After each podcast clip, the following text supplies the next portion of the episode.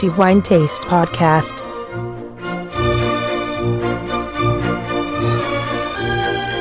Torniamo a parlare di degustazione sensoriale del vino nei prossimi dieci minuti. Antonello Biancalana vi dà il benvenuto a questo episodio del podcast di The Wine Taste e, come dicevo, torneremo a parlare di quello che troviamo nel calice e come si degusta un vino.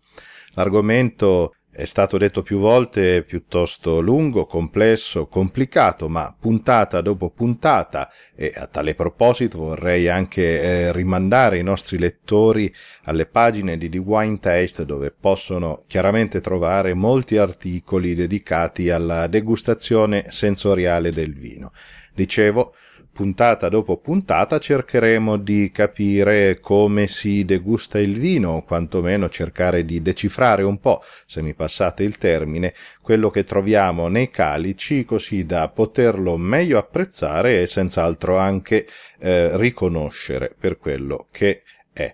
il segreto primario, credo di averlo ripetuto altre volte, non solo attraverso il podcast di The Wine Taste, ma anche nelle varie occasioni didattiche dei corsi che vengono svolti da The Wine Taste o comunque nei corsi di degustazione sensoriale ai quali sono chiamato ad offrire docenza, il segreto più eh, semplice e se vogliamo anche banale per diventare dei bravi degustatori è degustare. È una pratica che richiede dedizione, anche molta curiosità, concentrazione, ma soprattutto si diventa dei bravi degustatori semplicemente degustando quanti più vini possibili e ogni occasione di aprire una bottiglia rappresenta di fatto una ottima occasione per poter migliorare le proprie capacità di degustatore.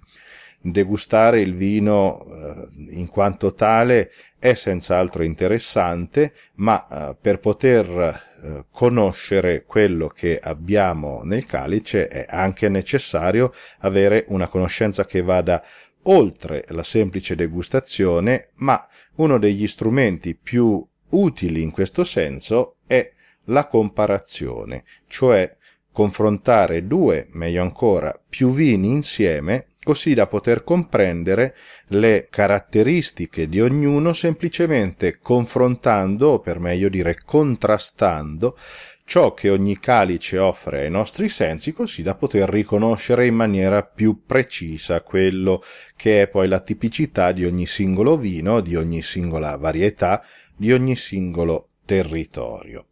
Del resto, come diceva il grande giornalista Gino Veronelli, che non mi stancherò mai di citare poiché il suo insegnamento è stato enorme per chiunque scriva di vino, alla domanda di come si possa riconoscere il buon vino, lui era solito dire si conosce il vino buono perché lo si riconosce come tale. E questo è vero perché possiamo comunque riconoscere un buon vino solo perché abbiamo avuto l'opportunità di conoscere ciò che è buono sia in senso oggettivo e in senso tecnico, ma anche evidentemente secondo quello che sono i nostri riferimenti di gradevolezza. Dicevo, una, una pratica molto utile per il degustatore è quello di avvalersi della degustazione comparativa e per rendere le cose più semplici all'inizio è molto più produttivo eseguire una comparazione per contrasto.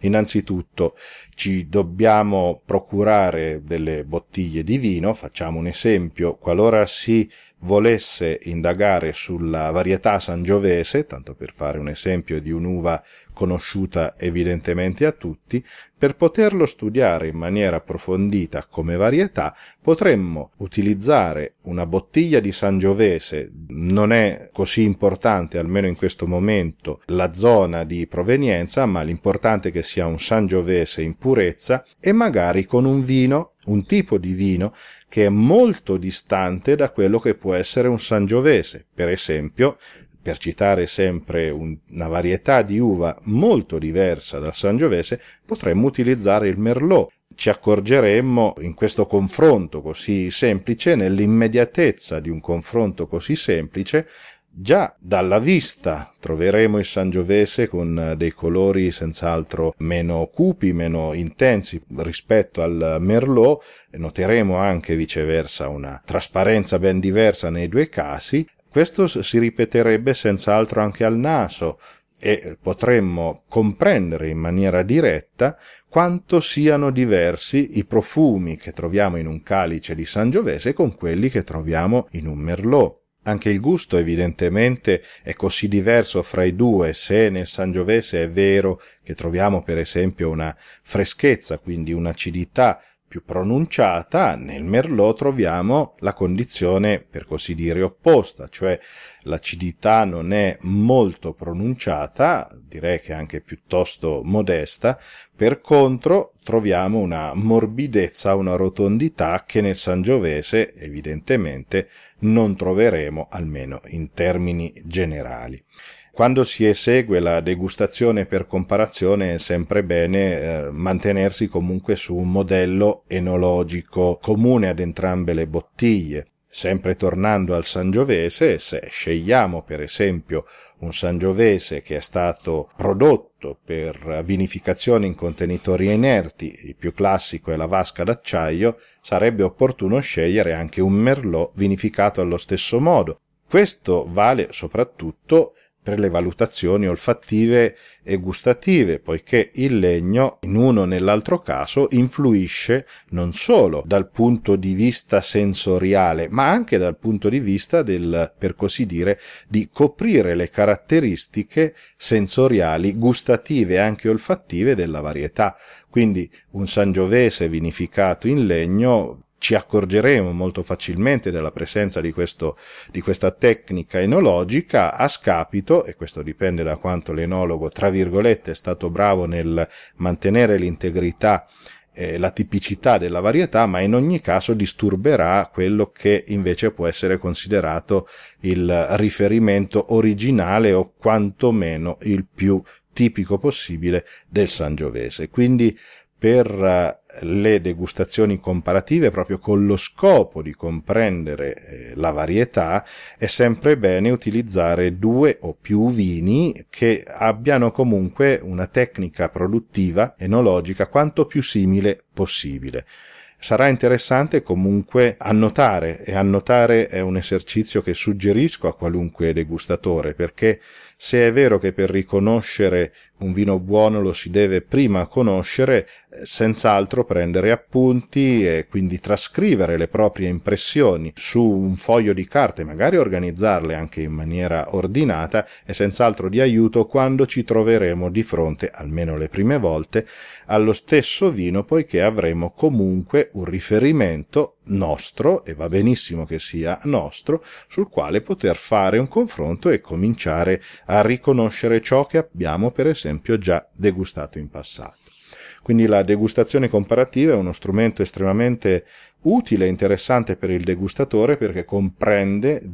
proprio perché mette in evidenza delle differenze sostanziali tra le varietà diverse proprio di capire sia l'una sia l'altra. Ancora, in modo interessante, sarà utile seguire la degustazione comparativa anche con tre varietà. Rimanendo nell'esempio sangiovese e merlot, potremmo aggiungere, per esempio, la barbera, sempre per fare un esempio. A varietà di spiccata acidità troveremo appunto quanto sia distante sia dal sangiovese sia dal merlot e per inciso ogni varietà è diversa da qualunque altra. Più avanti, quando avremo acquisito una dimestichezza sufficiente per poter comprendere le differenze sensoriali, ma ne parleremo più avanti, potremo invece fare delle degustazioni per analogia, cioè valutare per esempio la stessa varietà appartenente però a territori diversi e tecniche enologiche diverse. Per il momento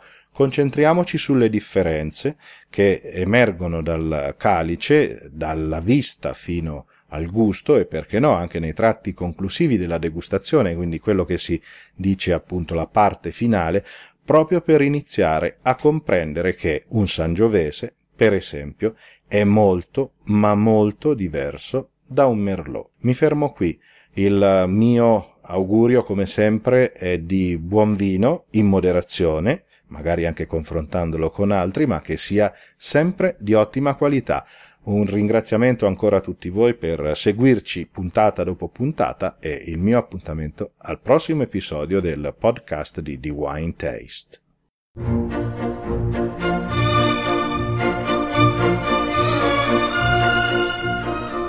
The Wine Taste Podcast.